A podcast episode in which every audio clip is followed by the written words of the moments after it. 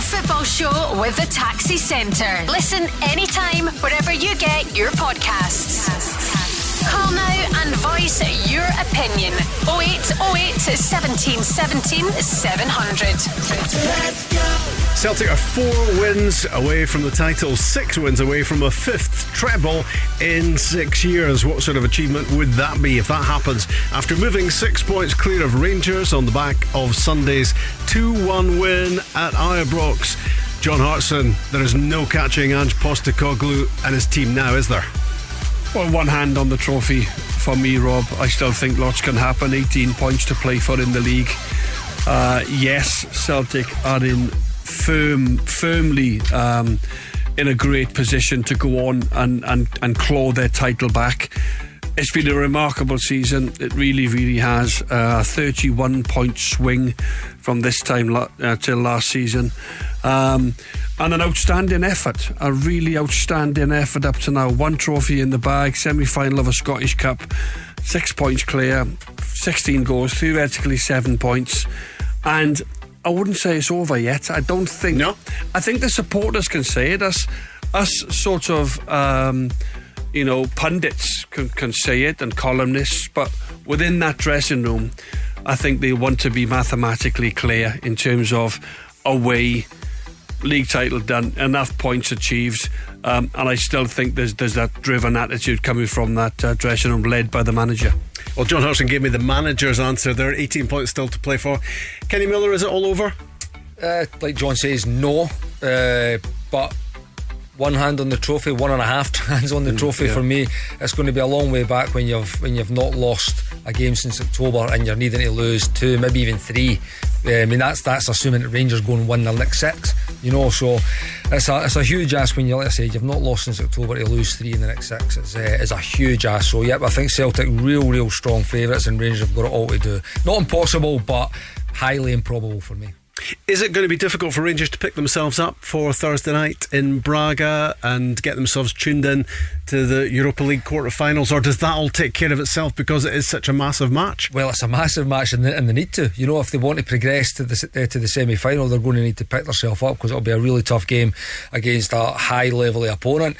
They have saved their best performances, no doubt, this half of the season in Europe, uh, and they've, they've put in some wonderful performances. So I would expect them again at these football clubs, Rangers and Celtic, you need to approach every game in the same way, and that's to go at it and win the game. And this is a big opportunity for Rangers to get through a semi final. And it's going to be a big few weeks for Rangers with, with these two Braga games coming up. Obviously, the game against St Mirren at, at, the weekend and the semi final following the, the second leg of the Braga game. It's a big, big two weeks which could signal the end pretty much of a season almost if they, if they were to lose in the in the Braga game over the two legs in the semi final against Celtic it would be uh, a real disappointing two two and a half weeks for Rangers. And of course, there is another way to get to the Champions League next season. I mean, obviously, we've been talking about it all season long uh, that the title of that big prize at the end of the rainbow. Europa League winners get into the Champions League as well. Yeah, well, that is even a that's even a bigger ask, I think, than turning over the six points. You know, with the, with the teams that are in it, I know it's the it's the last eight now and it's a quarter final. But if you look at the teams that are in it, it would be an almighty ask for, for Rangers to go all the way and win it. Uh, but you need to be in it to win it, you know. And some of the performances have been great, particularly the Dortmund game, home and away. Uh, they were absolutely excellent. So I expect them to actually get through against Braga and mm-hmm. then be in, uh, and, and get into the semi final again, it's, it's, such a the level of teams that are in it, it make it such a big ask. But It's a brilliant journey to be on at the moment, and to still be in European football at this stage of the season is a, a huge achievement for the football club. If your suspicion is right, and the Europa League might be just a step too far actually winning it, were Rangers to win the Scottish Cup, how much compensation, how much consolation would that be for Rangers this season? They have to win the Scottish Cup. It's as simple as that. With with with six points in the league now, and like I've already said, it's probably going to be a, a, big ask. Listen, it's not the hardest thing to do is to get over the line when you're winning a league, and you see all kinds of crazy results. Whether a, a, a team that are fighting for their life to stay in a league, they can produce some incredible results, and it's the same at the top. Like that pressure just continually mounts. So, like John says, until you're over that line you will not be able to relax and, and, and accept that you've got that League One. So Rangers just got to make sure they do their bit, that they don't slip up anymore and they ask the questions yourself to, to, keep putting that pressure on them. So, but the, for me, it is going to be a big ask for the Scottish Cups, I must. If, if, if, it's, it's, it's twofold. Scottish Cup's a must for success this season, but it also stops a treble. Yeah, because Celtic are very much, John, on the trail of a treble now. Um, six games away from from from a from what would be it's incredible. I mentioned it at the top of the show. It's hard to believe, isn't it? Five, it could be five trebles in six years for Celtic. Yeah, I think it's 17 in the last 22 years. Uh, 10 out of the last 11 years titles to mm. Celtic. Um, that's why I think the disappointment of Rangers not kicking on from being so dominant last season, winning it by 25 points, you would think then they would add, they would go again. Celtic had so much to do, no manager, you know, uh, hardly a team to field. Ange's had to build a team from goalkeeper right the way through to centre forward. When you think of the position Celtic were in, where Rangers were in, and that's what makes it more disappointing for Rangers. They've not kicked on after Celtic being so dominant. They win a title, Rangers, then you think they might have a spell but they've not gone forward from last season's title win, which they won at Acanta, really. So that just goes to show how well the manager's done at Celtic. Um, to stop Rangers winning it again and to come through, you know, like a train, like Celtic have. Um, it, has been a wonderful season. At the start of the season, Rob, we sat here and Celtic couldn't win the league. Yeah, that was the that was the view of they're in transition. Yeah, people were hoping, people were anticipating that they'd have a good year. Rangers would slip up. We'd have to topple Rangers. As remember as well, we never beat Rangers for nearly three years. They, they, we never beat them for seven games. So to think how far this Celtic team have come under Ange. Uh, and, and the more disappointing for Rangers because I think as well, uh, possibly I think that they might have took their eye off the ball. I think they thought they would win the league comfortable this year. You know, with all the work that Celtic had to do. Have they uh, taken their foot off the gas? I believe so. I don't think they added um, in quality areas. Uh, you look at the players, really, you know, it, it's, it's Ryan Jack, it's Kent, it's Davis, it's Aribo, it's Morelos, it's Roofe. All these guys were there last season. It was Goldson, Balogun, um, oh yeah, you know Patterson's gone. Patterson's a, a, young player. Tavernier was there. McGregor. They're not really. Celtic have brought in what 15, 16 players. Mm. So that's been the difference. That's been the key. Um, you know, so for me, it's uh, it's it's been a, great season. Obviously, uh, they want to get it over the line. Uh, and make it mathematically impossible, you know, for Rangers to come back. And Celtic are in a, they can cruise home now, but anything can happen, Rob. You know, mm. Celtic lose to St Johnstone on Saturday. They take their eye off the ball. Then Rangers go to Celtic Park, you know, during the split and win. It's hard to see that happening, though, isn't it? It is. It's extremely hard to see it happening. But it, it's Kenny said it there. It's, it's hard when the title's in sight just to go and grasp it. You know, there's one hand on it, um, and it's it's you know, it's in their hands now. It's firmly in Celtic's hands. They are firmly in the driving seat. Mm-hmm. Rangers have to continue to win every single game. They've got Europe. They've got the semi-final of the Scottish Cup. Um, so you know the big, big, big seasons for still, and Rangers still have to go and uh, perform in Europe. And the problem that Rangers have for me in Europe is that people might just think now, well, Braga, who are fourth in the in the league that they play in Portugal, Rangers stepped up to beat Dortmund, a game that they weren't expected to win. Red Star Belgrade, they did ever so well. Now, all of a sudden, expectations, fans go, oh, it's only Braga. It's only Braga. We'll get through Braga. Football don't work like that. You've no. got to have the same focus, you know, that, that same sort of desire to go and win against Braga, who will be a stiff opposition. Yeah, they're not the strongest team out of the last eight in the competition. But for me, that's my worry. Rangers have to go now and, and, and, approach this game against Braga like they did against Dortmund and Red Star Belgrade, where they were outstanding. Kenny John reckons uh, Rangers uh, took their foot off the gas in their title defence. Have they been guilty of complacency this season? Just uh, thinking it was going to happen again? I, I, wouldn't say complacency. Uh, I mean, we're looking at a six point lead uh, going into the break the games, obviously, I mean, what it was, it was, it was some substandard performances. It's, it's, I don't, and whether that's taking your eye off the ball or uh, expecting just to turn up and, and, roll teams over. I mean, Aberdeen first game back, Aberdeen should have won. They got it was a one-one. Next game, I think it was a win. Again, it was just over the line against Livingston, I think, and then there was more drop points at Ross County. Then, in, in the midst of the highs of, of, the Dortmund games, it was draws at Dundee United, draws at Motherwell after being 2 0 up at Ibrox. By the way, both performances were actually really, really strong. Should mm. have been games out of sight easily. Three points in the bag against Motherwell at home, and definitely should have won against Dundee United away. Those are the games that I've, I've slipped up. Celtic games that will take care of themselves, and Celtic two months ago were outstanding at Celtic Park. Worthy winners. At there, you've seen a different side of Celtic. Defending, defending their box with their life Rangers asking them all the questions without doing too much to create that really, really good opening to get back into the game, but asking all the questions. I mean, Celtic were, were outstanding in that respect on uh, on Sunday. So you've got. I, look at the last three, the last four years after the break. Rangers have came out and they've been poor. You know, they've dropped so many points early on. Again, Steven Gerrard's first year, they're right in the race, drop points right after the in that six weeks after the after the break. Same the second year. Then obviously last year's undefeated uh, league season and, and win the league comfortably. This season, six points clear. So for six months, everything's on track. So there's yeah. no complacency. There's no drop in standards. Despite John Batchelor being right, maybe they've not strengthened in areas that maybe they've strengthened that starting lineup. John, I would say, but they were still strong. They were still looking like champions for me. Again, I don't think anybody would have disagreed that at the break mm. that Rangers would go on to win the league. Then you come back after the break and there's something there's something not quite right. Performance levels drop. You drop four draws as eight points gone. Forget the Celtic games. Four points is eight is, is eight games gone. And Celtic weren't going to win every game. They've drawn, drawn games as well. You know, but in the games where I think the most recent draw Rangers drew, they had the opportunity to come back and maybe put a they put a little dent in that lead. So it's uh, yeah, whether you call it complacency out of the ball, I don't know. But for me, there was real substandard performances over that over that period as well. I'll get your reaction to this, Kenny. Just some breaking news, maybe not surprising breaking news, but it is confirmed that Alfredo Morelos is out for the rest of the season. Yep, again, that was a, a, huge bit of news leading into the game, the Old Firm game here at the weekend. Massive loss, no doubt about it. I think he would have, even the, the, way the game went, he would have made a big difference. Same as he would have made a difference Celtic Park two months ago.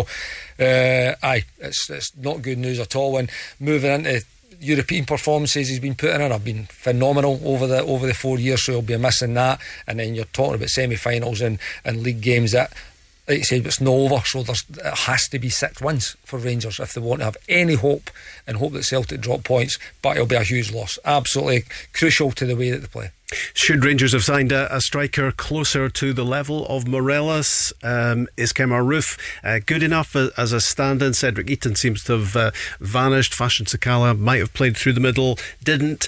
Uh, it didn't really work out in the final analysis. Let's talk to Sean on the Go Radio Football Show. Hi, Sean. Hi, Dan. Hi, Dan. How you doing? Hi, Sean. what, what are you thinking on the back of Sunday, Sean? Um, well, I was on the phone the other day and I was gutted. I was talking to John Hartson. I congratulated him on the show. So I'm, I've, I've gave up my spell now. Just going straight into it. Obviously, the ball with Fred Morelos has got to be out for the season is a heavy worry because I think Roofe's good. Fashion is good and all, but uh, I don't believe in Itten's demands. So if if we get with our fashion uh, injured, uh, we could be in trouble. It's a bit worrying. What What about that question that I was posing just before we went to Sean there? Do Rangers have, have a striker good enough as a stand-in for Alfredo Morelos? Roofe's a, a good quality player. He's, he's no Alfredo Morelos. Sakala, there's question marks. Is he a nine or is he, is he better served out wide? For me, I think he's a, an impact player at the moment uh, and he's made real good impacts in, in, wider areas when he's came on in games. Itten, like you say, we've not seen him. Probably think it might have been that Ross County game uh, up there. We've not seen him for a while anyway.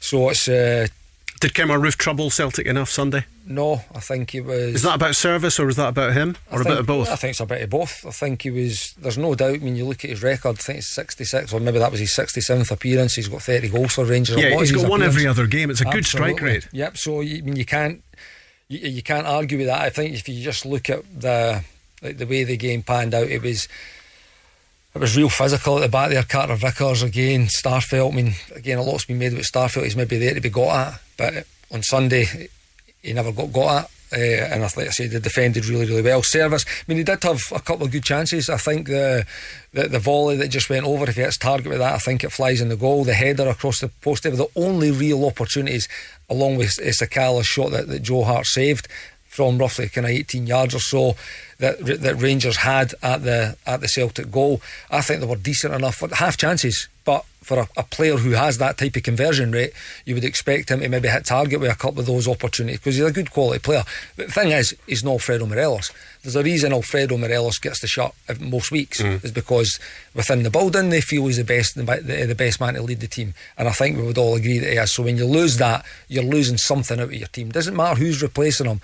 You're again, you're a you're a second choice or a backup striker, like obviously for a reason. Same with a goalkeeper. The number one plays because he's the number one. Mm. You know, it's the same Alfredo. He's the number nine because he's the best number nine. And then it's about the gap between your first choice and your second choice, I guess they're different players. Mm. Again, they bring different. I think Gio touched on that before the game. They bring different qualities to the to the team. I just again, you go back to when Alfredo Morelos plays. You've got an energy. You've got a powerful striker. You've got pace. He can he can press. He can he can work back lines on his own. When he's at the top of his game, sometimes he's unplayable. Uh, Roofe's got different qualities. Maybe a bit more clever. Maybe more of a box striker. Uh, it never just quite worked out for us on uh, on, on Sunday. And the same it was the same with the game at Celtic Park. Roofe got the nod. I think that's his his only or two of his only starts. Uh, his last two starts actually been Old Firmly, so it's a tough task. Mm, by the way, yeah. it's a tough task to just be thrown in to games when you've not had regular football to go and play against against at the moment the best team in the country. You know, so it's a it's a big ask for him. You know, so rushing to judgment of whether he's good enough or not, I think is a bit harsh on him. I just think you're losing your first choice number nine and you're putting in your backup who's not had a lot of starts of late was always going to be tough. Sean, can this can there be consolation for you and the Rangers fans this season with what's left?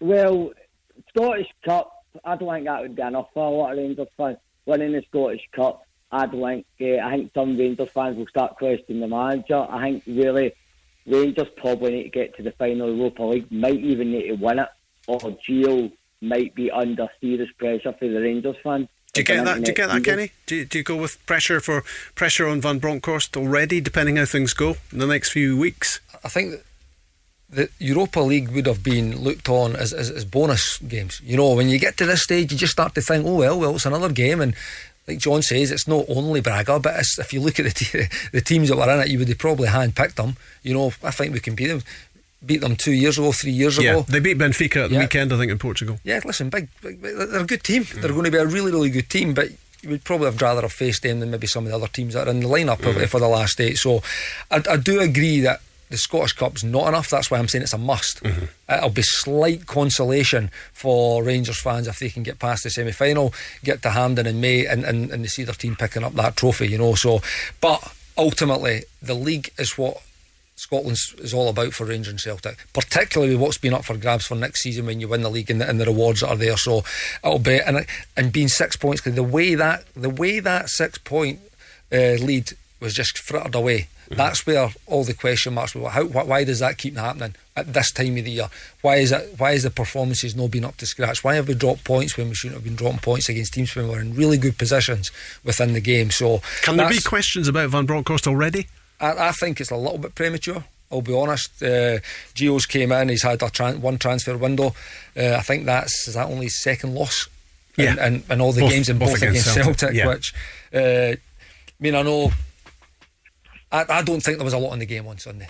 Rangers conceded way too early after scoring mm-hmm. when they were at, in the complete. They were the ones that were in the game. They were the ones that had Celtic reeling and conceding after that first attack would have been really, really disappointing because they were they were the team on, the front foot. They were the team asking all the questions, and then the second goal was really disappointing the, the way it went in. And they just never done enough to break Celtic down. That was it. So I didn't think there was a lot in the game. I mean, Celtic were real. There was a, a big gap in the last game at Celtic Park. 3 0, really big gap, particularly in the first half.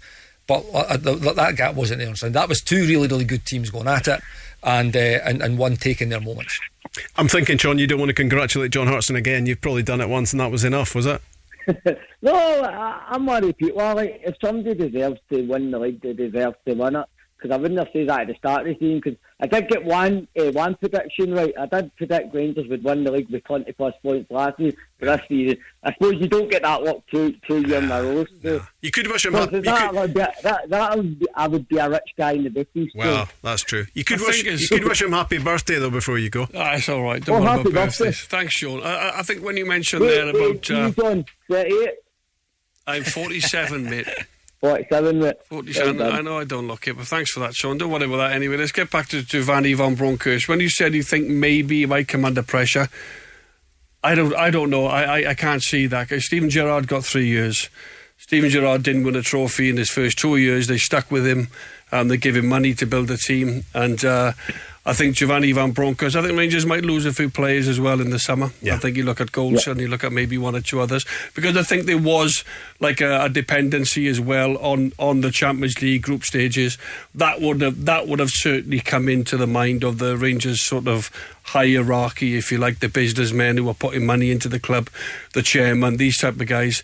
So work to do. I think um, the the way that Celtic have turned this around and going to kick on. By the way, um, I think there's work to do at Rangers, and certainly what you don't want to be doing, Sean, is losing your manager, who I think is a very talented guy. Sean, thanks for your call. Yeah, buddy. Cheers, guys. Cheers, Sean. The Go Radio Football Show with the Taxi Centre. Save on your new taxi with exclusive discounts across Skoda, Toyota, Ford, Seat, and more. It's Tuesday's football show. The dust has barely settled on Rangers 1, Celtic 2, six point lead, effectively seven point lead, uh, with Celtic having a much superior goal difference. Of course, six league games to go. And uh, just that breaking news, just to confirm for you what Rangers are telling us uh, following an injury sustained on international duty with Colombia. Alfredo Morelos has undergone surgery to his thigh. Uh, Rangers medical team pleased uh, with the outcome of the operation and his uh, rehab program already underway. Uh, he will return to training, say Rangers, with the first team squad during pre season. Uh, Rangers wishing Alfredo Morelos well during his rehabilitation. And on the subject of injuries, Scotland could be minus two key players when they get back to business in June. Kieran Tierney missed Arsenal's defeat last night at Crystal Palace with knee trouble. Also heading for surgery is former Rangers wing-back Nathan Patterson, who's had a nightmare start at Everton. He's barely played. He won't be playing tomorrow night at Burnley either, and he probably won't be playing again this season. And uh, that uh, Kenny Miller would uh, place a big question mark over both uh, Tierney and Patterson, two certain starters for Scotland uh, when they're at their uh, first choice. Massive, absolutely massive losses. Both players, if uh, if that's the case, and they miss these crucial games at the end of the season in June for Scotland. Uh, again, centre back. I don't think there's like it'll be a huge loss, but someone will be able to come in and, and fill in.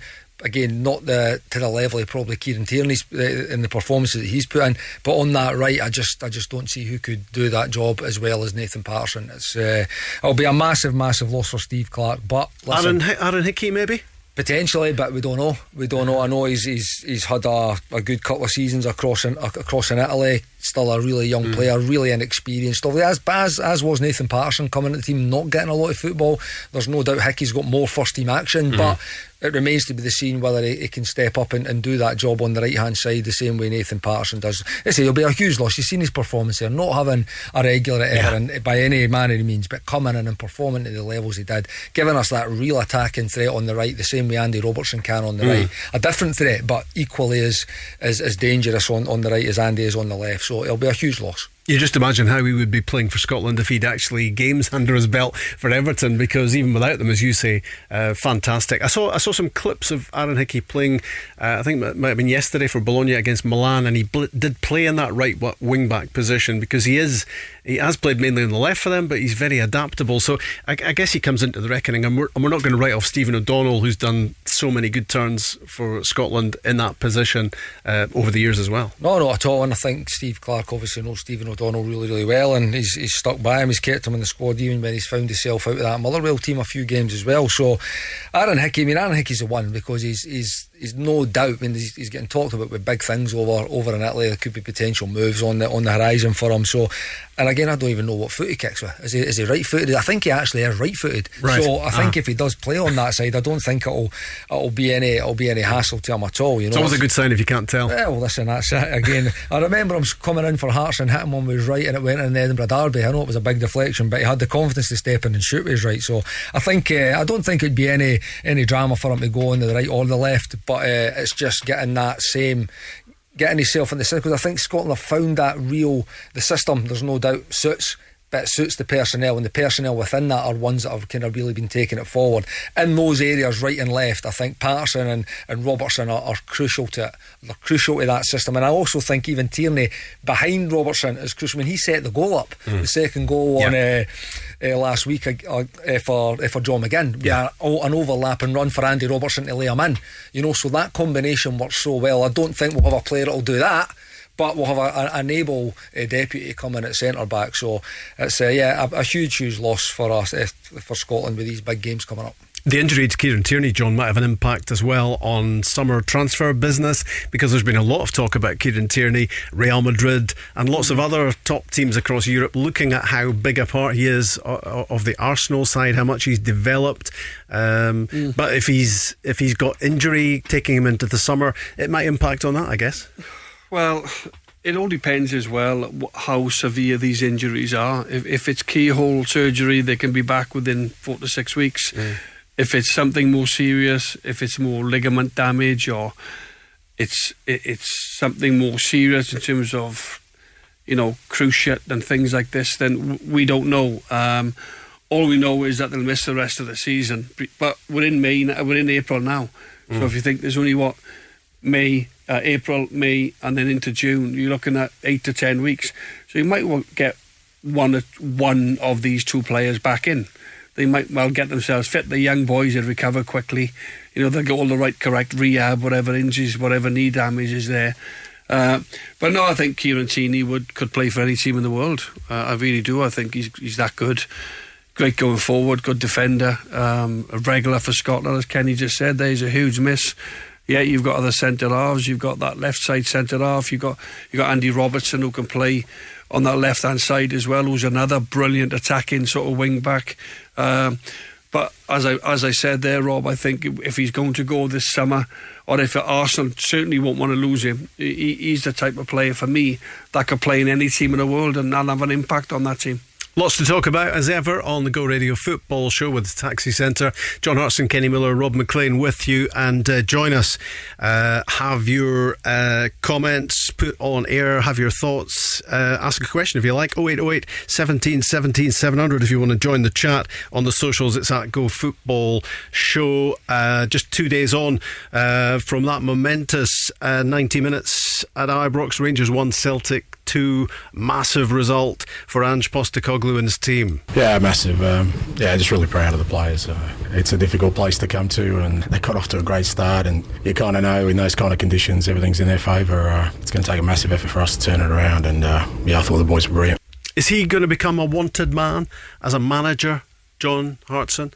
Um, It's like everything else, Rob. I think if you're a good player, a great player, then you know you're going to be talked about, you know, with other clubs. But he's at he's at a global club. You know, he's at a fantastic club, and I think Ange is the type of manager as well. You know, he'd, he'd managed in the J League, um, he's managed his country, but Celtic gave him an opportunity. Celtic gave him this big opportunity to go and manage Celtic. I didn't see any other European clubs going after Ange Postecoglou. I didn't see a Barcelona or a Real Madrid because maybe they didn't know an awful lot about him, maybe not enough about him. But certainly the job that he's done at Celtic with his recruitment, the way that he comes across, humble, um, doesn't get too carried away with defeats, doesn't get too excited about wins. He just speaks as if the next game is the most important game. Doesn't dwell on poor defensive errors, doesn't dwell on things, doesn't overhype, doesn't actually single individuals out too often. It's about the team, um, it's about the philosophy, the group. So naturally, you know, he will be, he will be, uh, you know, he will be impressing a lot of big teams. But listen, from my point of view and from the Celtic fans' point of view and from the Celtic board's point of view, hope that Ange stays. Hope that he stays for the next three or four years and builds a little dynasty. Builds goes on as another run, as another two, three, four titles in a row. Celtic are capable of doing that. He wants to improve in Europe as well because Europe's been poor the last few seasons for Celtic. Mm. So he's already said at the back end of going out to Europe this season, you know, the Conference League, the Europa League, all these, all these, yeah, one or two decent performances, but ultimately he wants to be going into the Champions League next season, try and get into the knockout stages, straight into the group stages. What an achievement that would be. But to do that, he's going to need a better quality of player. Um, he knows that more than anybody else. The club know that. The the board, the money men are going to have to back him. He might he might go to the board and say, "Look, I, I want this player." And now, on the strength of how well he does, he's he's almost like he's holding the cards now. You know, he's he's actually going to the board and saying, "I want this player. Back me. You've got to back him."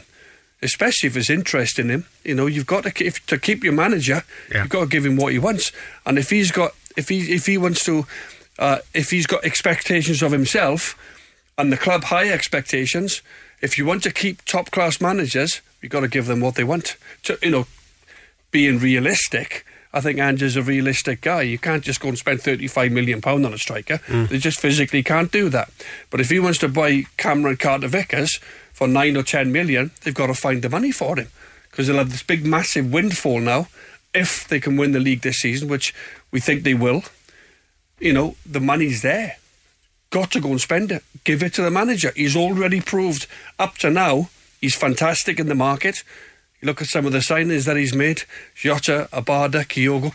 Incredible. He hasn't had too many fails, has he? Absolutely. So back him. Yeah. You know, and, and this these are the key to keeping your best manager. And, and Ange has been unbelievable. How conscious when you were in Australia, Kenny, when you were working coaching over there, how conscious were you of Ange Postecoglou and, and the profile he has and the potential he, he had? I mean, he's not a young manager, but uh, but he's certainly uh, gone up a few levels, hasn't he, in most people's estimation? Well, he's went up incredible amounts of levels in, in everybody's estimation since he came to the country because yeah he managed uh, the J League he's managed his country he's managed in the A League.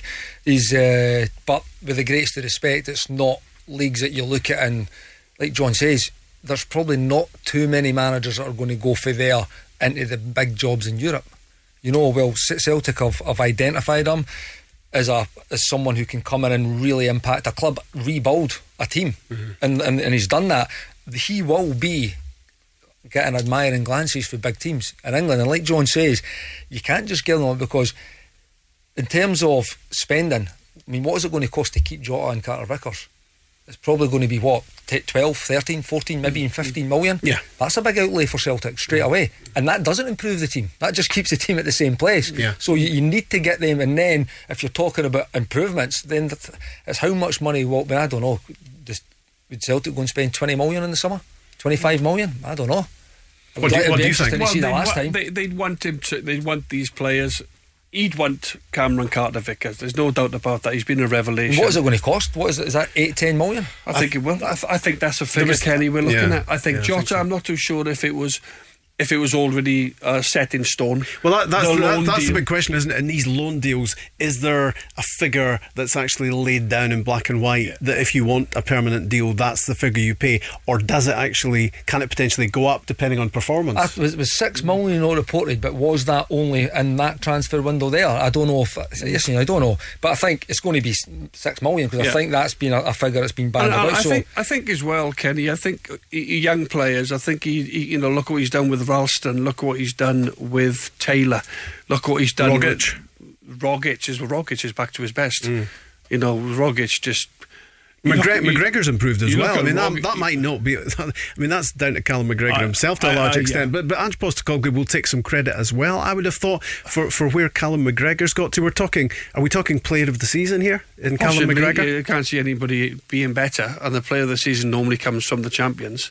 Ideally, that's what that's what normally happens when you're voting for your player of the year. It comes from the team that wins the league. Generally, that's what's happened in the past. Um, but I think he's excelled as well in the captaincy.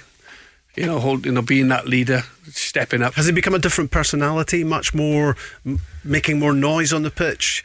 Well, more, the one thing he's got, he's got character. You know, the the, Mm. the guy, you know, broke his cheekbone You know, within a within a week he was back with mm-hmm. a face mask on. Mm-hmm. What does that tell you? He wants to play. He doesn't want to miss games. He's he's got desire. He's got the. He wants to lead. He wants to lead because he knows when he's not out there on the pitch, he can't influence it. You mm. know, when he's out there and he's captain, he, he goes and gets it off the back four. He can turn. We saw his bursting run, run for uh, for Rogic's first goal at the weekend. Uh, he's just got a bit of everything. You can play him as a as a six. You could play him even as a, even as a, as an eight. You know, in the middle, you can play him in front of the back four. You can even play him off the front. He's so clever. His weight to pass is outstanding. So, you know, he's he's he's been a huge player for Celtic this season, and in terms of player of the year, well, you know, he has to be in the reckoning. Does he He has to be right in the mix, doesn't he? We've got Celtic against Rangers coming up again, of course, twice before the end of the season. Uh, next time we'll be in the Scottish Cup semi finals, and uh, we have a pair of tickets to give away to a Celtic fan and a Rangers fan in our special Scottish Cup competition. So stand by for that. Taxi Centre. Taxi trade, exclusive savings, no hidden fees. Search for your new taxi today. Let's go. Win with Go Radio and CSD Air Conditioning. Contact them today for air conditioning servicing and repairs. Right, competition voice on. Uh, we've teamed up with CSD Air Conditioning to give one lucky Rangers fan, one lucky Celtic fan, a pair of tickets for the huge upcoming Scottish Cup semi final clash, plus £100 to spend. All this week, we'll have one fan from each side competing to see who can top the league and win these tickets. Uh, first round, of course, happened on last night's show. Playing for Celtic tickets tonight is Michael from Greenock, who's uh, trying to beat Kieran's score of one from last night. So it's not really going to be a problem, Michael, for you, is it? I hope not. I hope not. All right, one to beat. Um, feeling good, ready to go? Aye, very happy after Sunday well, so let's see what happens. Good man. Okay, well, we have uh, 60 seconds on the clock. Michael, starting now. In which year did. Let's, let's try Ah. There we go. Need a bit of help. Got a bit of help. In which year did Jock Stein win his last Scottish Cup as manager of Celtic? Uh, 1976. Who is Celtic's top goal scorer in the Scottish Cup this season? Uh, Giakoumakis. In which year did Celtic last beat Rangers in a Scottish Cup final? Uh, 1989. Which Celtic legend has made the most Scottish Cup appearances? Scott Brown. In which year did Celtic first win the Scottish Cup? 1892. Who did Celtic beat to complete the invincible treble in 2017? Motherwell. Who scored the winning goal in that game? In Cham. No, Edward, sorry, Edward. How many Scottish Cups did Tommy Burns win with Celtic as manager? One. And that is time up. Right, well, uh, how many did you score? You scored four, Michael. So well done. That's great. I'm not going to tell you what the answers are, but stay with us and you'll hear the answers shortly because I'm going to put the questions to a Celtic legend, birthday boy John Hartson, as well to see if he can uh, do better than four. But well done to you. So you are leader on the scoreboard uh, in this challenge. So well done, Michael. Thank you. And we will obviously, you, you'll stay with us, you, you'll get the answer shortly, and you'll also stay with us for the rest of the week because obviously by Friday we will know if you have won that pair of tickets for the Scottish Cup semi final or not. Thanks for taking part, and uh, I think really well done as well. Cheers, Rob. Thanks, guys. That's, that's Michael, and uh, that's John Hartson and uh, I'm going to ask you the questions, and I'm going to keep the sort of. Uh, are you liking the sort of competition, I am, I'm liking music this, vibe yeah, thing this. going on? This this might just keep you relaxed. soon as you the timer right there, it was good to go. I know exactly. Um, right, so let's do those questions, John, for you, and see how you go. Um, Michael got how many was it? One, two, three, four, five, six, seven, eight. So he got four out of eight uh, correct. Let's see how you do. In which year did Jock Stein win his last Scottish Cup as manager, John? 78. 77 uh, was the answer, uh, so you both got that one wrong. Uh, who's Celtic's top scorer in the Scottish Cup this season? Uh. Is the right answer. Uh, in which year did Celtic last beat Rangers in a Scottish Cup final? 2009. 1989. 1989 is the answer to that one. Michael got it right. Uh, which Celtic legend has made the most Scottish Cup appearances? He got this one wrong. McNeill. Is Billy McNeill is the right answer for you. Uh, in which year did Celtic first win the Scottish Cup? 1892. 1892 is correct. Both got that one right. Uh, who did Celtic beat to complete the invincible treble 2017? Hearts. No, it was Ab- Aberdeen. it was it was, Aber- it was Aberdeen. Press your buzzer if you want to interrupt Kenny Miller. Uh, it was indeed Aberdeen. Who scored the winning? Kenny, put your phone away. Oh, s- go, go, go, Um, so who scored the winning goal in that game? Was the follow-up question, John? go. Um, Christie. Tom Rogic. And the last question that Michael had was uh, how many Scottish Cups did Tommy Burns win with Celtic as manager? Was Michael right? I'm not telling you. I'll say one. I'll Yeah. agree with Michael. You are agreeing with Michael, and you're right to agree with Michael as well. And you've outdone my prediction, John, because you've got one, two, three, four. So you've you've drawn with Michael four out, four out of eight. Pretty well, good. some tough questions. I know, I know. Some There are, really s- there tough are questions. There are there. some there are some tough ones. And in the second hour, we'll be testing out Kenny Miller without his Google button uh, to see how he I does. I knew that on- one, Rob. I knew that one. I remember it. I Yeah. even got Rogic as well, by the way. Ah, no, okay. Right, so uh, well done to Michael. Four on the board for you, which outdoes uh, Kieran's performance uh, last night. Uh, two tickets for uh, a Celtic fan, two tickets for a Rangers fan uh, coming away in the Go Radio football show in the course of this week.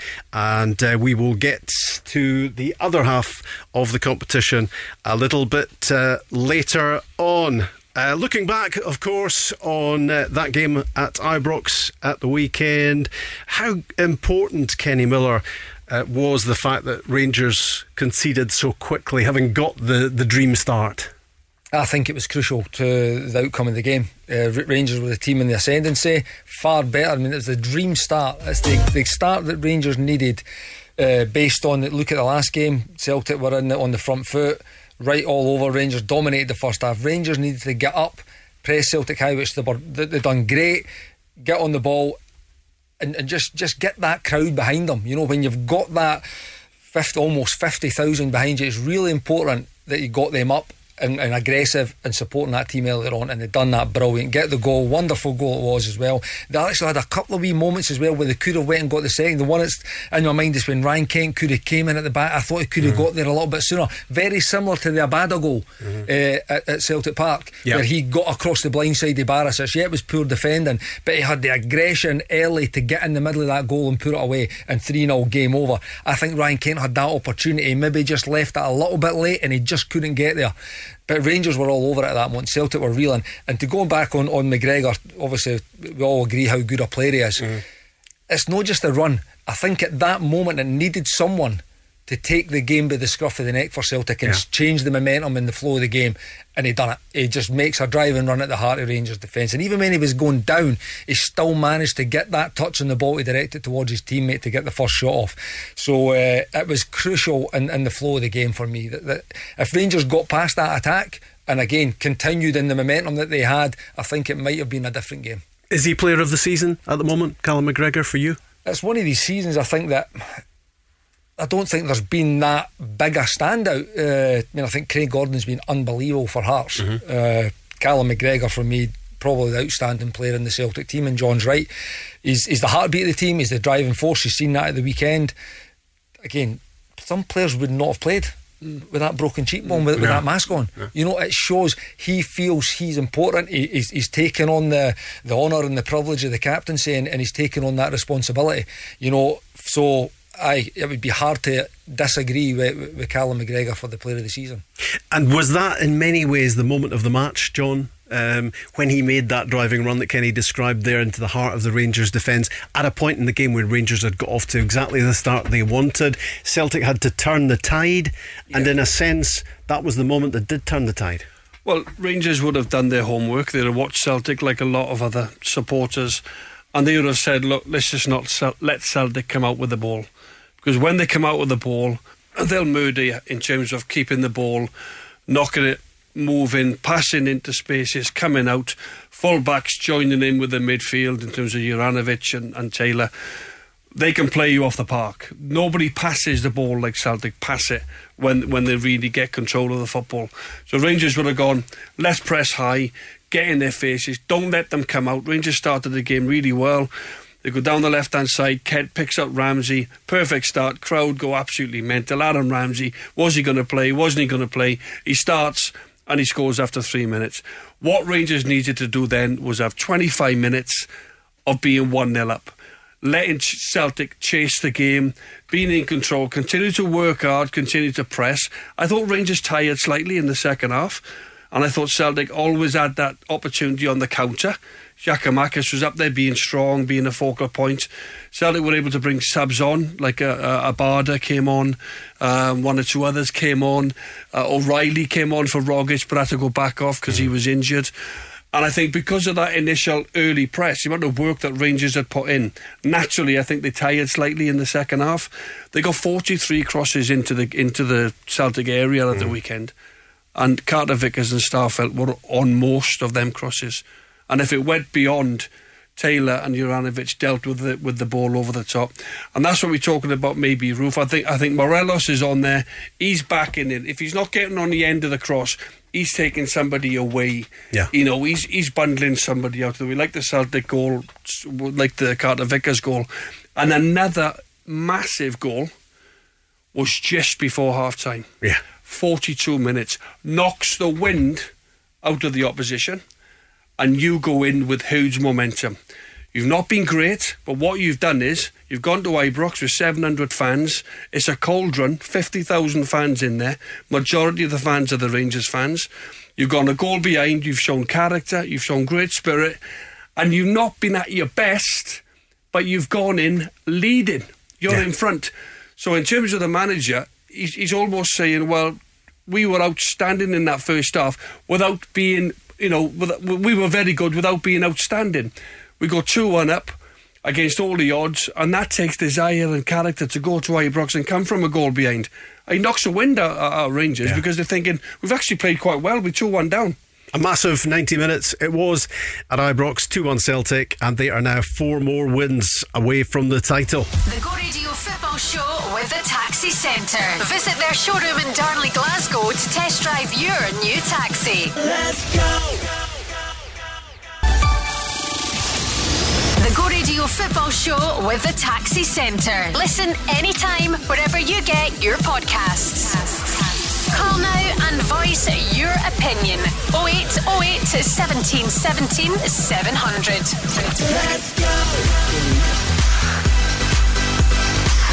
Kenny Miller, John Hartson, Rob MacLean on the Go Radio football show. Into the second hour we go. Celtic are six points ahead in the title race. Is there a race? Anymore. Six games to go and six wins away. Ange Postecoglou and his team from another treble. A first for him, of course, his first season in charge, which has been incredible enough already. But for Celtic, it could be a fifth treble in six years after taking a significant step towards the big prize on Sunday 2 1 at Ibrox. Cameron Carter Vickers got the goal. Will that loan spell uh, now be converted into a permanent arrangement? It's going to cost a bit of money. And of course, still the talking goes on about Jota and his loan deal from Benfica. Uh, Celtic would love to have both those players with them permanently. What is going to happen? Uh, Alfredo Morelos for Rangers is out for the rest of the season. We might have suspected it, but it's been confirmed today that their top scorer will play no further part in this campaign. And of course, uh, Rangers still with twin targets of Europa League and Scottish Cup.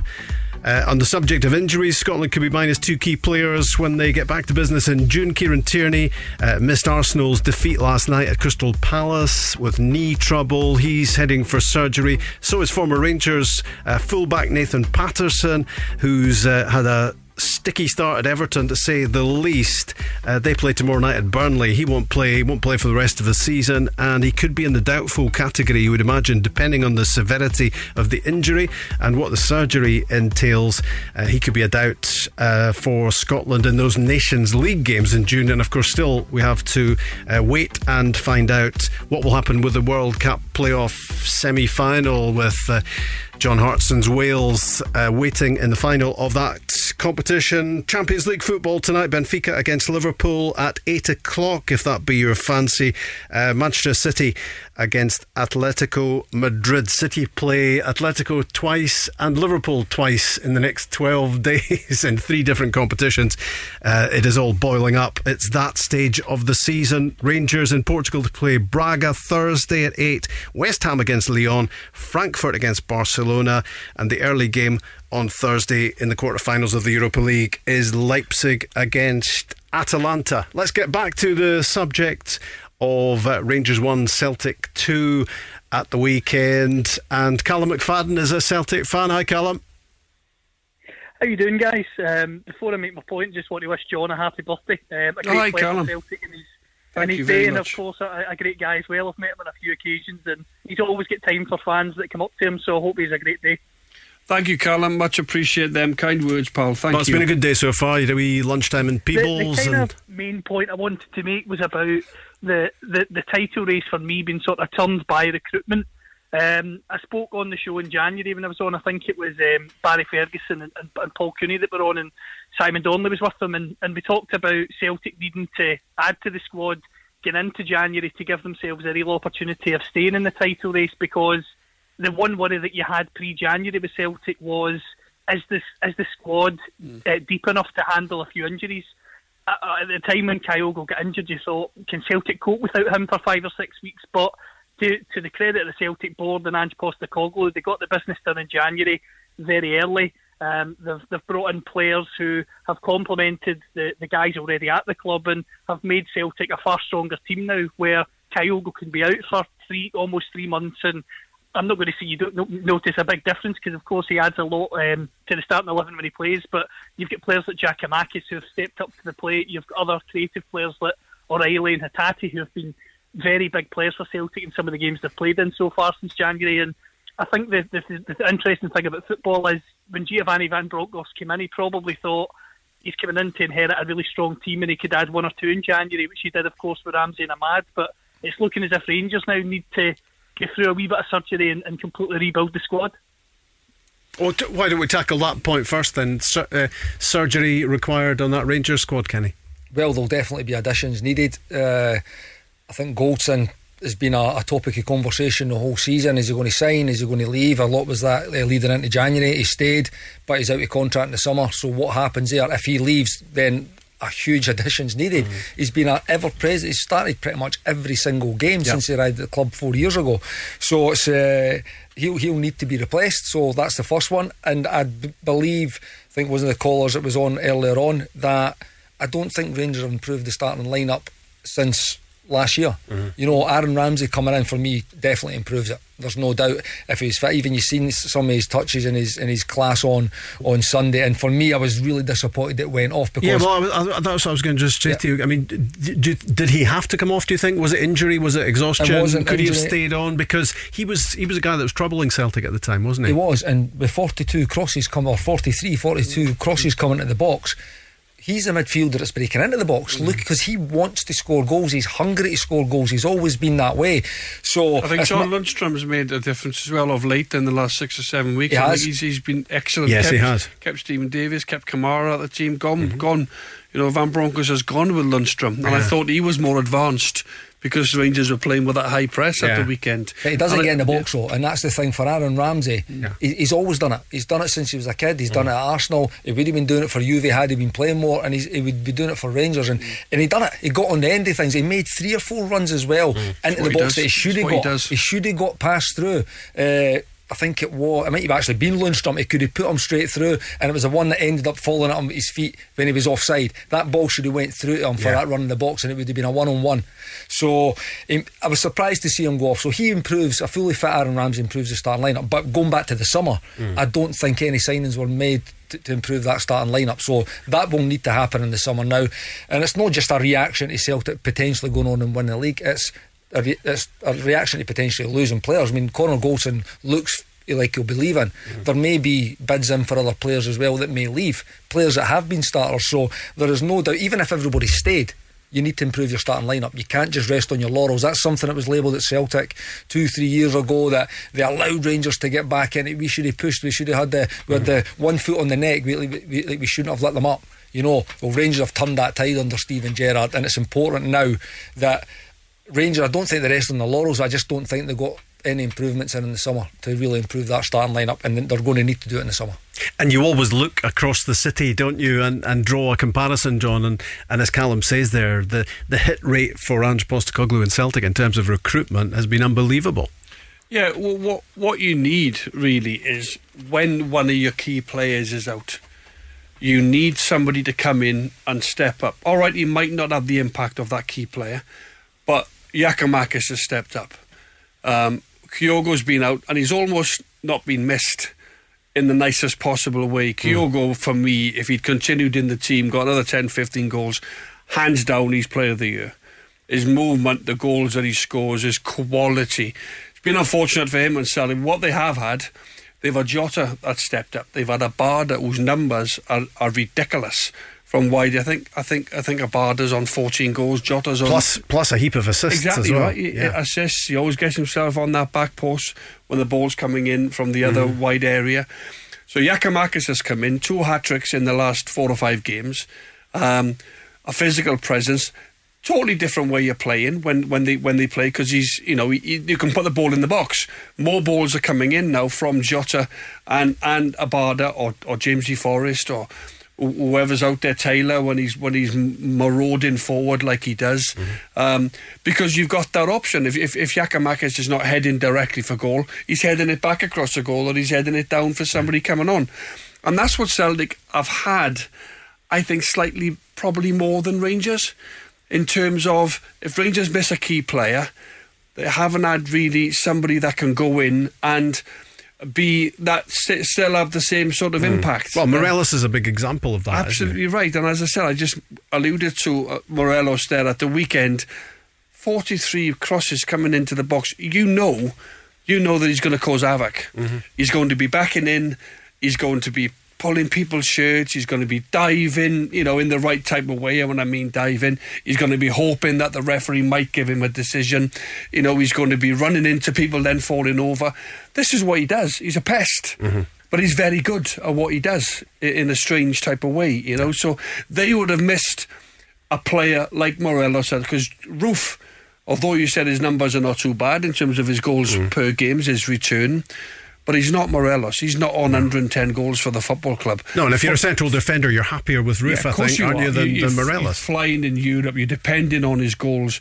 You know, you're depending on his performances to, to turn the to, to turn the opposition defence Yeah. to rough people up to be a pest, and that's what he is. He's Yeah. unpredictable, Morelos. I want to ask Callum about what you thought, Callum, about the Celtic work rate on Sunday and how significant a factor that was in the outcome. I mean, everyone was raving about Daizen Maeda uh, and what he did. I saw somebody suggesting that actually Giakoumakis had covered more yardage and closed down more people than Maida did. But whoever won that particular battle, everyone was at it for Celtic. The the work ethic was was pretty important, wasn't it? Absolutely was, Rob. And Rangers started the game incredibly well in those sort of first five or six minutes. And to be honest with you, that that for me showed you the proof in the pudding when it comes to the progress made under Ange Postecoglou. Because if that was last season, Celtic would have probably conceded a second goal within those first ten minutes and completely crumbled. But they managed to get the goal back through Rogic. They managed to get um, ahead through Carter Vickers, and then um, increasingly worked hard in that second half and be defensively resilient. I mean so many people, yourselves included, have praised Celtic's attacking players this season, and rightly so, because Kyogo, Rogic, O'Riley, Abada, they've been fantastic. But I think it, the Celtic defence deserves a lot of credit as well. And the one player I want to mention because I don't think he gets anywhere near enough credit is Greg Taylor. I think he's the most underrated player at Celtic at the moment. I think he's maybe not the most glamorous player. Obviously, it's very easy to compare him maybe with somebody like Kieran Tierney that was at the club before, and maybe that goes against him in the eyes of some fans. But for me, he's not put a foot wrong for much of the season, and he's always a six or seven out of ten every week. And you need those type of players in any title-winning team. Greg Taylor, John. Yeah, um, I think I think he's got better as the season's gone on. Uh, I think one of the reasons for that is that his managers believed in him and trusted him. I think sometimes he's not been at his best. He likes to get forward. I think he's got a great engine. He gets forward, he gets back, uh, covers an awful uh, lot lot of ground. His final ball for me still is is um, you know he can he can get he can do better with his final ball. He tends to hit that near post, that near man, if you like, or that first man, should I say? Um, when you've got Giakoumakis and Abada on the back post. But no, I, th- I think he's getting better. I think he's had a really good season. You know, the back four. If you're talking about a back four now. Um, Juranovic came in, paid three million pound for him. Ralston started the season on fire. Still, mm. still comes in. Still, still came in at the weekend when Taylor got injured, and then Juranovic can also play at left back as well. So no, um, uh, Callum.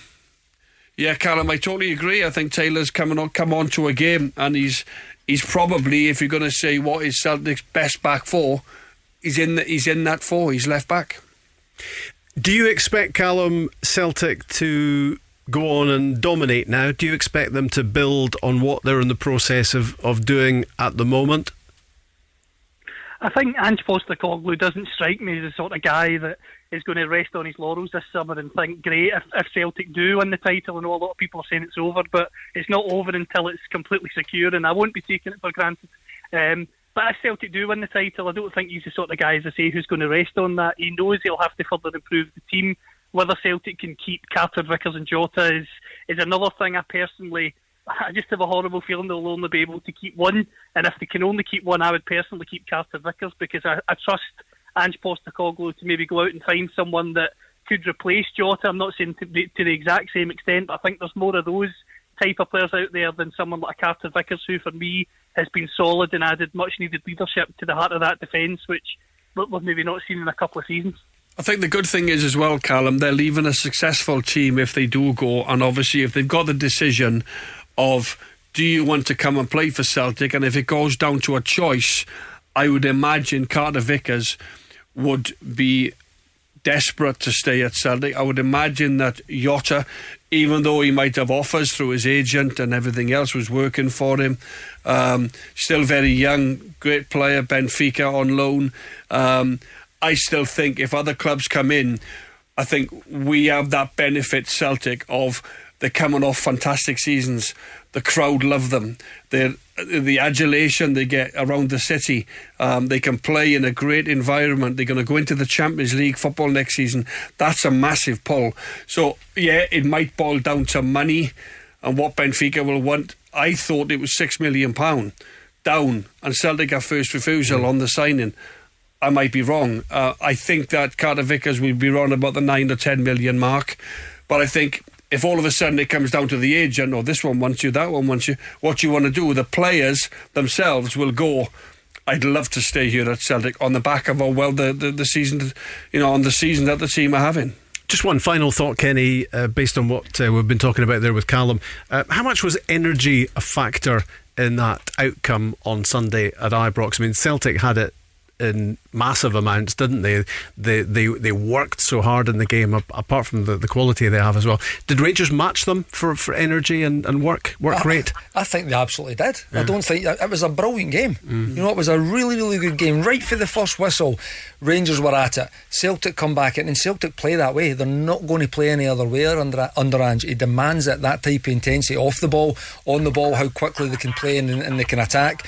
So I, I just thought it was a great game. You know, Celtic showed a different side to win a game on Sunday for me because you're talking about the crosses that come at the ball.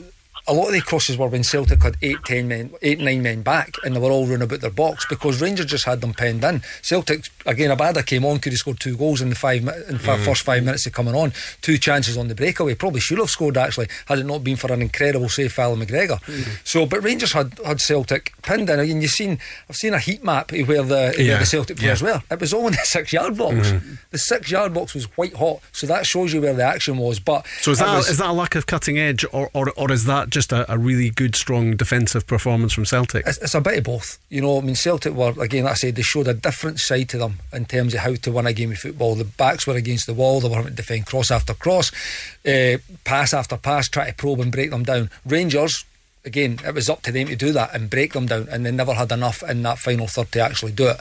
Uh, again, we've already touched on the on the Roofe, the, the, the two Roofe chances and the Joe Hart save for Sakala, but that's all that they really had. I think the, the save for Sakala was Joe Hart's only save. Yeah. You know, so Rangers no, never done enough, but I felt it was a brilliant game. Both teams, two really, really good teams going at it, and uh, Celtic.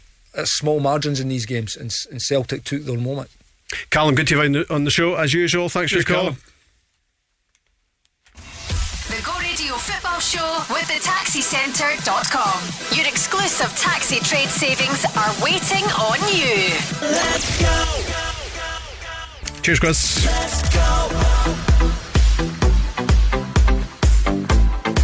You with Go Radio. The GO stands for Glasgow's own, the biggest and the best in Glasgow and the West. It's the football show with John Hartson, Kenny Miller, and Rob MacLean. And your calls, of course, as usual 0808 17 17 700. On the socials, you can get in touch with us via at Go Football Show, bringing you the breaking news on the show as ever. Uh, confirmed from Rangers that Alfredo Morelos is out for the rest of the season. We knew already he was going to miss the couple of games against Braga, but he won't play again. He will be rehabbing into the pre season. Rangers hope he will return for the off next season. And on the injury front, Kieran Tierney and Nathan Patterson both looking doubtful now for Scotland in June. Both uh, injured at their clubs. Uh, Kieran Tierney with Arsenal, and Nathan Patterson with Everton. And uh, both uh, could be struggling now to uh, play for Scotland come June when it's Nations League. Maybe the World Cup uh, playoffs resuming as well. We shall see. But of course, Kenny Miller, the big breaking news is that uh, Tiger Woods is going to play in the Masters. That's the one that had your eyebrows raised. That's the one for me. It's uh, Tiger in the Masters. It's the best weekend of the year for me. I love it, and I love what he says there. He doesn't turn up to an event if he doesn't think he can win. So Love that. Expect Love that for the. Tiger this weekend. And you'll be able to see about 25 minutes of it across the weekend. I'm busy, busy this week, yeah, so I'm missing a lot of the. I normally just park myself on the couch, strap myself in, and watch it for the four days, but not be happening this weekend. Let's talk to Stephen, uh, who's not just a, a caller, of course. He, when he when he comes in, one of the stars of the show as well. Hi, Stephen. How you doing, guys? You all right? Yeah, Hi, Stephen. Good to hear from you, Stephen Reside, Motherwell fan, of course. Uh, what are you thinking um, about your team's top six chances now off the back of that 4 2 win against St Mirren at the weekend?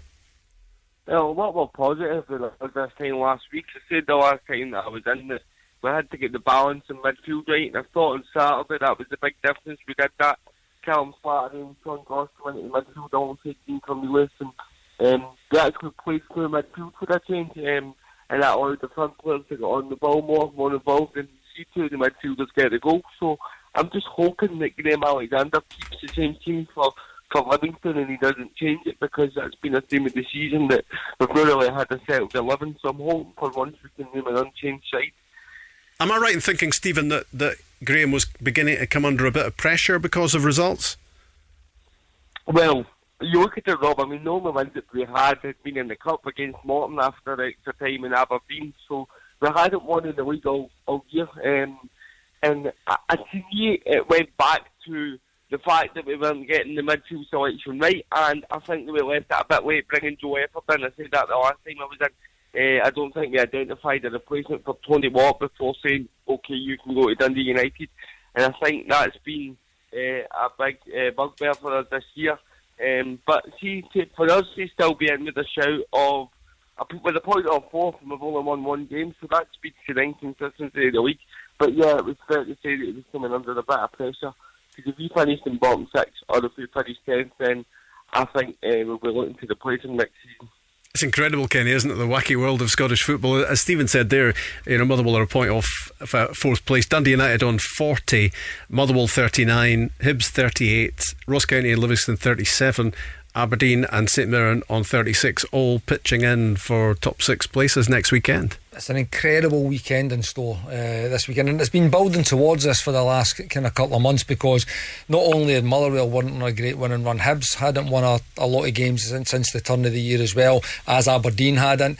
You know, St Mirren have not, are not on a great run at the moment, but every single one of these teams are still in the shake-up for, for this uh, for this top six. And depending on, I mean, it's, it's, intriguing to see how the results are going to go because you've got two teams, Ross County and Aberdeen, who are going for it. They play each other. Motherwell and Livingston are going for it. They play each other. And even the other games have got big, big repercussions and other things, relegations. It's a really, really huge weekend for so many managers going mm. this into this weekend. It's pretty harsh, isn't it, on managers, John? Because uh, it's a fine margin, isn't it, between success and failure. If you look upon top six, bottom six as being uh, a mark of success. Yeah, because the the, the financial um, gain if you finish in the top six is so much more. Mm. You know, in terms of the, the games that you've got in, in the last six games of the of the split. You know, you go you go and play Celtic and Rangers and, and, and Hearts and, and these type of clubs you know, you, you put yourself and you, you, obviously got an opportunity to finish and get into Europe as well by finishing the top six. So it is so close, uh, really, really close from from tenth St Mirren to Dundee United in fourth. It's four points. Mm. It's unbelievable, really. Um, but a great result for you at the weekend, eh? For Motherwell, brilliant result against uh, against St Mirren.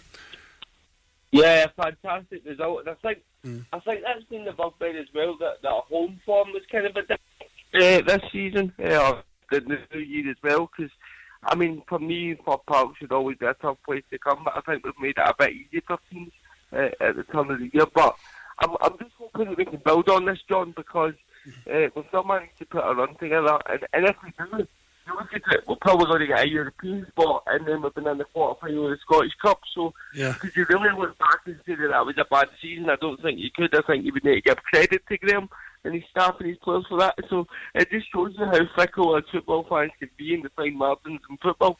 And you speak about Tony Watt, obviously, um, you know, was left to go to Dundee United as centre forward.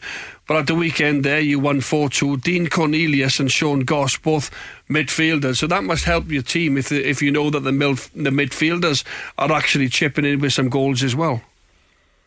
Yeah, definitely. Because I don't think like uh, Kevin Van Veen and Joe Efford, the goal machines, what they will do is they will work hard. And, and I think with Van Veen in particular, he needs a lot of players around about him to do the running. And I think that was illustrated with the fact that we had the, the likes of Shields and Efford beside him on Saturday. Mm. They could do a lot of hard running, and he was a good foil for them and behind as well. So it's good to see the guys in midfield chipping in the goals.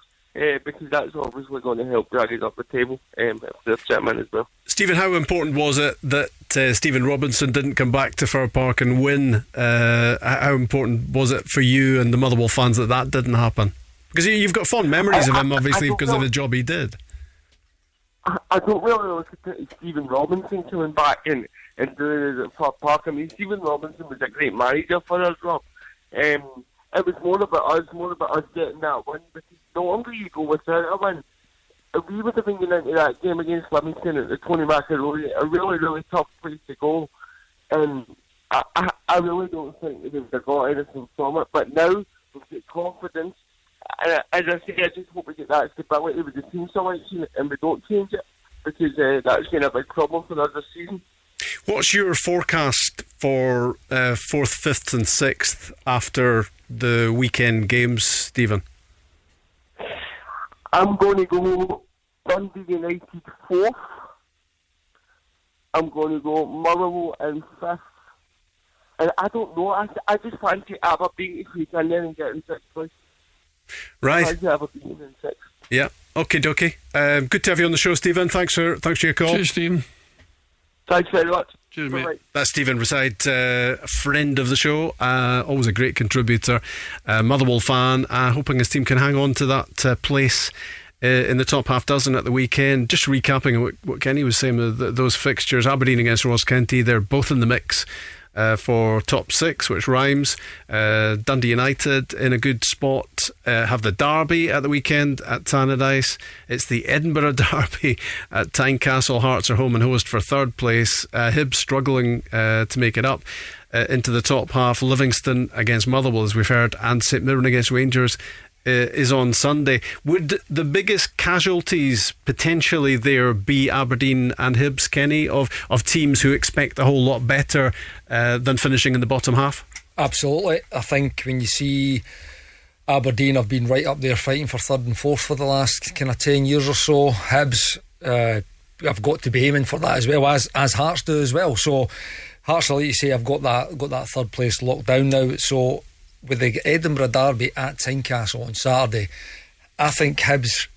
I mean, Hibs could theoretically still be in the top six and get beat. You know, if the other games are draws mm. round about them, they would, they would, they would remain in the in the top six. But if Hibs do lose, I would expect again, Aberdeen, as much as they're quite far back, they could be the ones to win and, and jump in if they can win their game. So it is really intriguing. But if, if you've got Aberdeen and Hibs in the bottom six, I mean, that is that, that's incredible. Mm. You know, considering they are teams are definitely the top four, top five biggest clubs in our country you know, every one, every one of those, like Hibs and Aberdeen, would both have a case to say, well, we're the third force. Yeah. You know, and, and they have been fighting for those positions over the years. So if they don't make the top six, this is what you're saying. I think even as Jim is is just in the door, it'll be there'll be a lot of fans unhappy the fact mm. that they're finishing the bottom in the bottom six, and, and likewise with uh, with Sean at Hibs. Mean, they've got a monumental few weeks coming up. Edinburgh Derby getting the top six, Edinburgh Derby into the semi final. Mm. You know, an opportunity. And see, for every one of these teams, there's been a lot of negativity because there's not been a lot of wins from Aberdeen, from Hibs, from Motherwell, and uh, since the no. return of the league since uh, uh, January. But each one of these teams can finish the season on such a high mm. because it's not only top six football that is up for grabs this weekend. If you make the top mm. six, you can make Europe. Mm. You know, and if you don't, you're going to be so close but so far because there's no way you can achieve it if you finish in that bottom six. So that's why Davy Martindale was absolutely livid with that penalty decision at the weekend because how, how bad was that? That was ridiculous absolutely ridiculous how that's not a penalty. And he's right, and this is where referees need to understand the frustrations of players and mm. managers because there is so much on the line, and none more so in this season with how close it is with these these six clubs that European, it's not just top six, it's European football could be yeah. up for grabs for any one of these teams. And the, the, financial windfall for that, for these teams, not only the league placings, the, the financial gain, but to potentially get European football, it's huge for these clubs. So uh, uh David Martindale was absolutely right to be livid because that was a ridiculous decision. That should have got his team the opportunity to go and get a penalty to equalise. It's a popular cliche, isn't it, to describe league games as cup finals? But actually, when you look at these games at the weekend, mm. they are essentially cup finals because, uh, as Kenny says, you know, if you can actually scrape in by hook or by crook into the top six, then uh, for fourth, fourth, fifth, and sixth is still going to be up for grabs. So, and fourth and fifth could be, you know, will probably uh, maybe ninety percent be both European places. Yeah, and all you can do is go and win your own game. Mm. You know, I'm sure Aberdeen they play Ross County, don't they? Yeah, at Pittodrie. And Aberdeen, they can't worry what Hibs are in a better position right now if they go to Tynecastle and win. Aberdeen have got a better goal difference, and, and that that might matter uh, because I think the Aberdeen equation is that if they win at home to Ross County and Hibs don't beat Hearts mm. Then I think that's possibly enough. In, yeah, yeah. For so the, the, all these sort of calculations can be done afterwards, but but I mean you, you can't possibly afford to do that going into the just game. You just, you just have game. to win the just game. Go and win your game. A tough game for Hibs, of course, at Hearts. Um, as Kenny just said there, they also play in the semi final of the Scottish Cup the week later. Yeah. Whether that will have a bearing on the semi final yeah. in terms of well, do, do you know our hearts? Know, well, at the knowing, moment, knowing what you're up against so close to, you know, just, just is always back to back, isn't it? If you, because game. if you think about those two derbies, uh, if your Hearts, the one you want, the one you want to, the one you need to win is the semi-final. You can afford to lose the league game. I know yes, you don't. Want, I know you don't want to lose to Hibs, Kenny. You know all about that fixture. But if you were going to get one of them, you, if your Hearts, you, you're already, as you say, locked into third place. Well, if you if you ask them that question, there's no doubt they would take mm. the semi-final win for a chance to go. There's to a but, Cup there's final. a but, but, but coming, isn't there? but like all derbies, whether it be the Glasgow Derby, the Dundee Derby, the Edinburgh Derby, when you're playing your rivals, particularly at home, you actually want to build, keep that momentum up. You know, Hearts have had a brilliant season an absolutely brilliant season. They've got, I know they've, it's the same. It's not mathematically uh, impossible that they could lose out, but they would need to fall through the floor, not not to get uh, uh, not to get third place. So it's going to be a brilliant season for them. But they've also got a big semi final and, and an opportunity to go to a final, which would make it even better.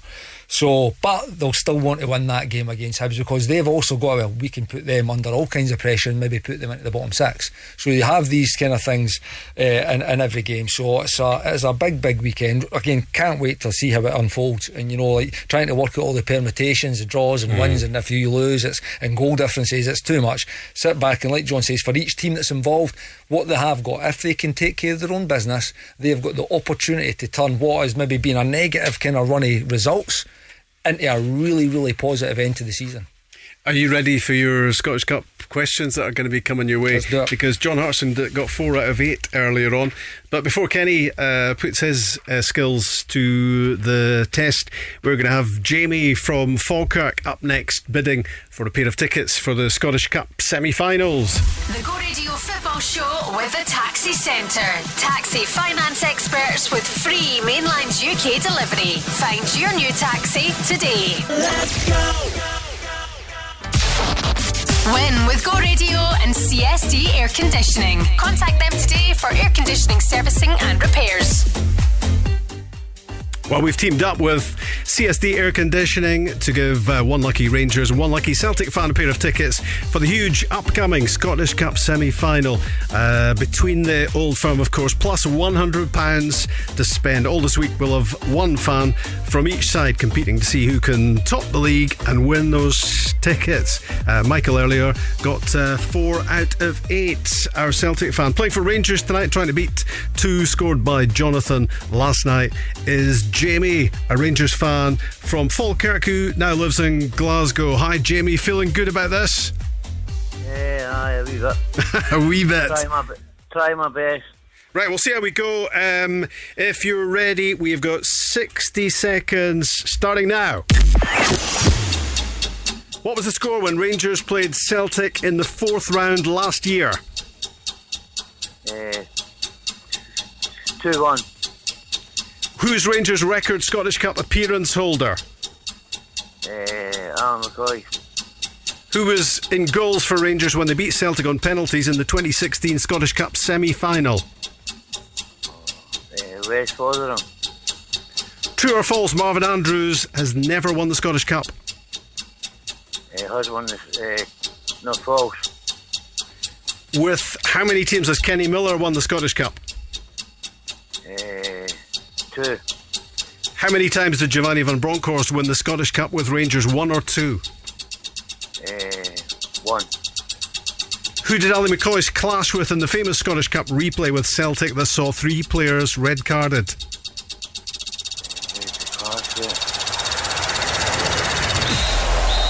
Oh, pass. Okay, no joy on that one. Um, and let's see, how did you do? One, two. Yeah, you got two. So, uh, so well done, Jonathan. That's you level uh, with Jonathan from last night. How many questions did I give you? One, two, three, four, five, six, seven. So two out of seven. Uh, so you are still joint top of the leaderboard. So uh, stay tuned with us for the rest of the week, and let's see how that goes up till Friday. Who's going to win those Scottish Cup semi-final tickets? Good to have you on the show. Thanks for having me. Bye. Cheers, Jamie. Bye. Bye. just now. So two for Jamie and two for Jonathan. Let's see how many Kenny Miller's going to get uh, from those same seven questions. Uh, I think there's one of those I'm. Got, I've got my money on you getting getting right, probably. Uh, what was the score, Kenny, when Rangers played Celtic in the fourth round last season? 1 0. Uh, 2 0. So you're wrong on that one. Who's Rangers Scottish Cup appearance holder? Can't think many people would get this one. Producer James dreamed up this question. I blame him. Uh, I would. We went Super Ali as well. It was Alex Smith who, uh, yeah, poor, question. Quite quite a while ago, I think. Uh, who was in goals for Rangers when they beat Celtic on pens in the 2016 Scottish Cup semi-final? Was Foderingham, which uh, Jamie got right as well. True or false? Marvin Andrews never won the Scottish Cup. True. Is true. Yep. Uh, how many teams uh, have you won the Scottish Cup with? Can you remember that far back? two, correct. How many times has Giovanni Van Bronckhorst won the Scottish Cup with Rangers? One or two? One. Two. Um, and who did Ally McCoist clash with in that famous Scottish Cup replay that saw three players red carded? Pass. Neil Lennon? Neil Lennon. Oh, on the touchline? On the touchline, ah, yeah, yeah. yeah. Okay. Right. Uh, so you, how many did you get? One, two, three, three. Three out, three out, of seven. John got four yeah. out of eight. Yeah. I'm reckoning that's around about fifty percent And there was one rubbish question, so it's. and we all know who's re- and we all know who was responsible for that one, don't we?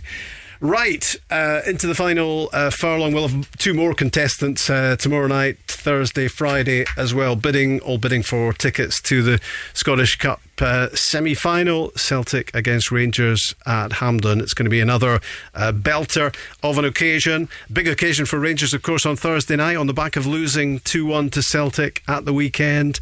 Uh, on Sunday, lunchtime. Oh, by the way, this is go.co.uk. If you still want to enter that competition, you'll find all the details there. Uh, but Thursday, in Portugal, uh, Kenny Miller Braga against Rangers. Probably, I think we were just saying there, probably the best draw Rangers could have got when you look at uh, the other teams West Ham, Lyon, Frankfurt, Barcelona, Leipzig, and Atalanta. And Braga yeah, they'll be a good team. Obviously, but they'll be a good team. But they're not in the top three. They're they're nowhere near the top three in Portugal. That's Porto, Sporting, and Benfica.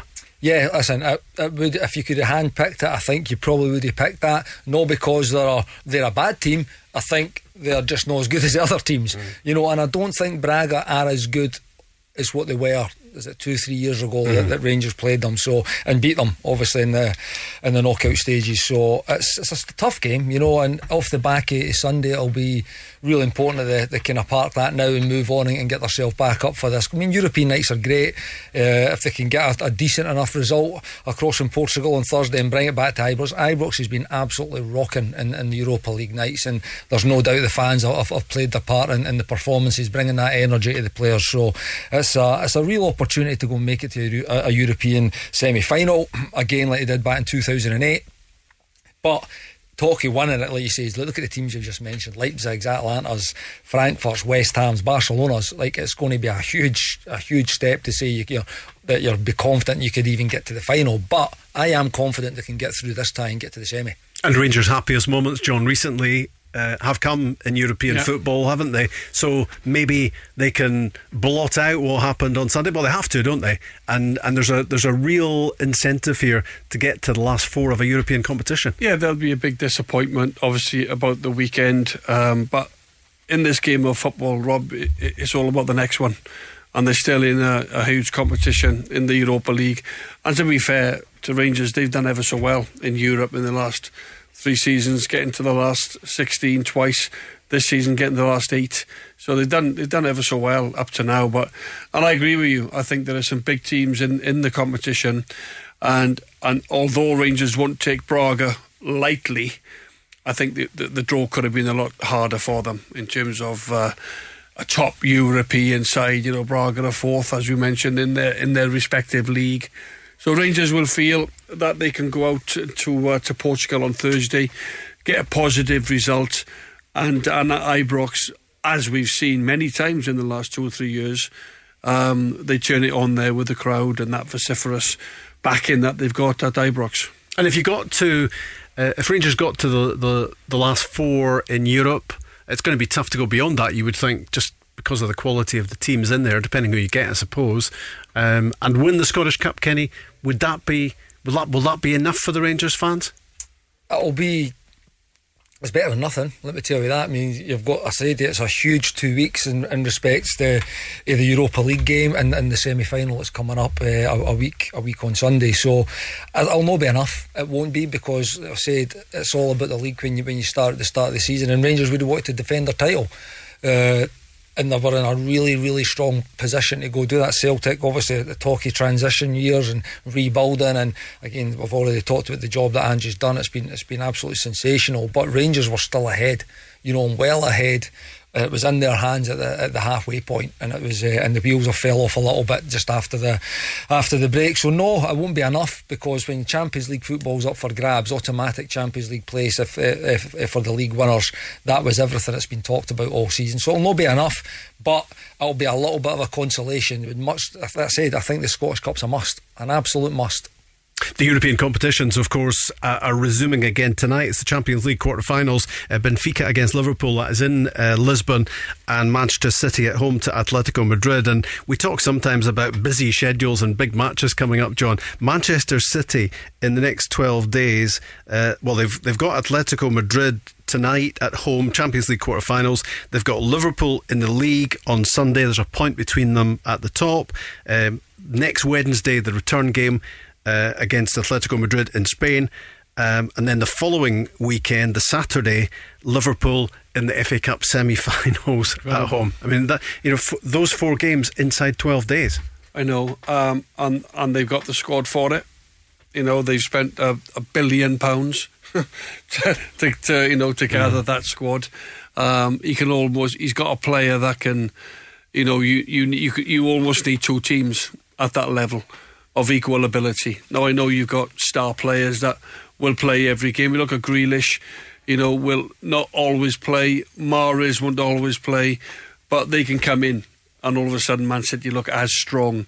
So they, they've got two potential lineups they can use. And that's where the money comes in. You can buy quality players to cope, you know, with this fixture, uh, the difficult fixtures. But the Liverpool game, at the weekend is absolutely massive because, it, as you say, it's so tight.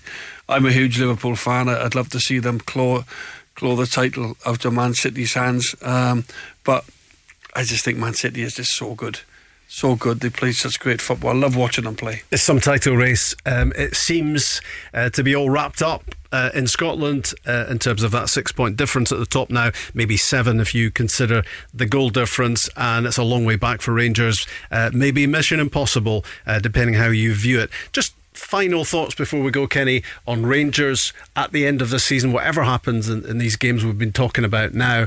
Uh, how big are the changes? How many players would you expect to see departing out of that Rangers squad in the summer? Uh, well, there's a lot of talk at the start of this season about potential uh, players leaving to, to go to again, maybe down to England, maybe Premiership moves. Have those players really performed to the same levels again this year? I'd have to say no. You're talking like so Ryan Kent. Ryan Kent, I mean Glenn Kamara again. Mm. He's, he's found himself out of the team more often again, probably yeah. down to the the emergency John Lundstram in the last kind of two two and a half months. So these guys were there's still moves there, I think, for them. It might not be to the left. Barisic is another one. Mm-hmm. I mean he was looked upon as a real asset again. He's, he's found himself really out of favour in his performances. Of that's the reason because he's found Bassey's taking that jersey is because his performances have not been at the same level as maybe they were the year and eighteen months before. So these players who were big assets might not get the same type of transfer fees now, and that'll be up to Rangers to decide. And that's maybe the reason Alfredo never went when he did because they never matched that valuation that, that Rangers have put on them. So, how much do they need to refresh? Listen, they, they, need they need to improve the, the starting lineup. There's no getting away from it. Again, we've already talked about Goldson. Goldson's going to be a huge loss, you know. And I know people, uh, players, everybody's got their. There's always a critic of every player, mm. you know. But Connor Goldson has been there every single game since he came to the football club, and he now will need to be replaced as somebody as good, somebody as reliable, somebody as durable, who can turn up every single day, who knows what it now takes to be a winner. You know, so he will need to be replaced. He's a big leader in that team. You know, he's the vice captain. Mm-hmm. He's the vice captain for a reason because Steven Gerrard originally seen his leadership qualities, and not only that, that he is there every single week, there standing up and being counted. And Giovanni is, is all seen the same thing, so he'll need to be replaced. I think again, you don't want to be making wholesale changes because when Rangers were signing 10s and 12 players in the summer, I'm the first one that says that's not sustainable for success. So I think at least three to four players that are going to come in, and if they're not going to move right into your starting lineup, they need to challenge those guys and push these guys on to improve their performances. So lots of changes to come at Rangers. It will be all about consolidation at Celtic, getting some of those loan deals turned into permanent ones, and pretty much maintaining momentum. It has been an incredible turnaround, and they're now on the brink of landing the title, and maybe just half a dozen games away from a treble as well. Thanks, Kenny, and uh, thanks a lot to the birthday boy, John Hartson, you, as well. Enjoy your evening. We're back tomorrow live at five. The Go Radio Football Show with the taxicentre.com. Don't miss out on huge savings on your new taxi. Available exclusively to the taxi trade. Let's go.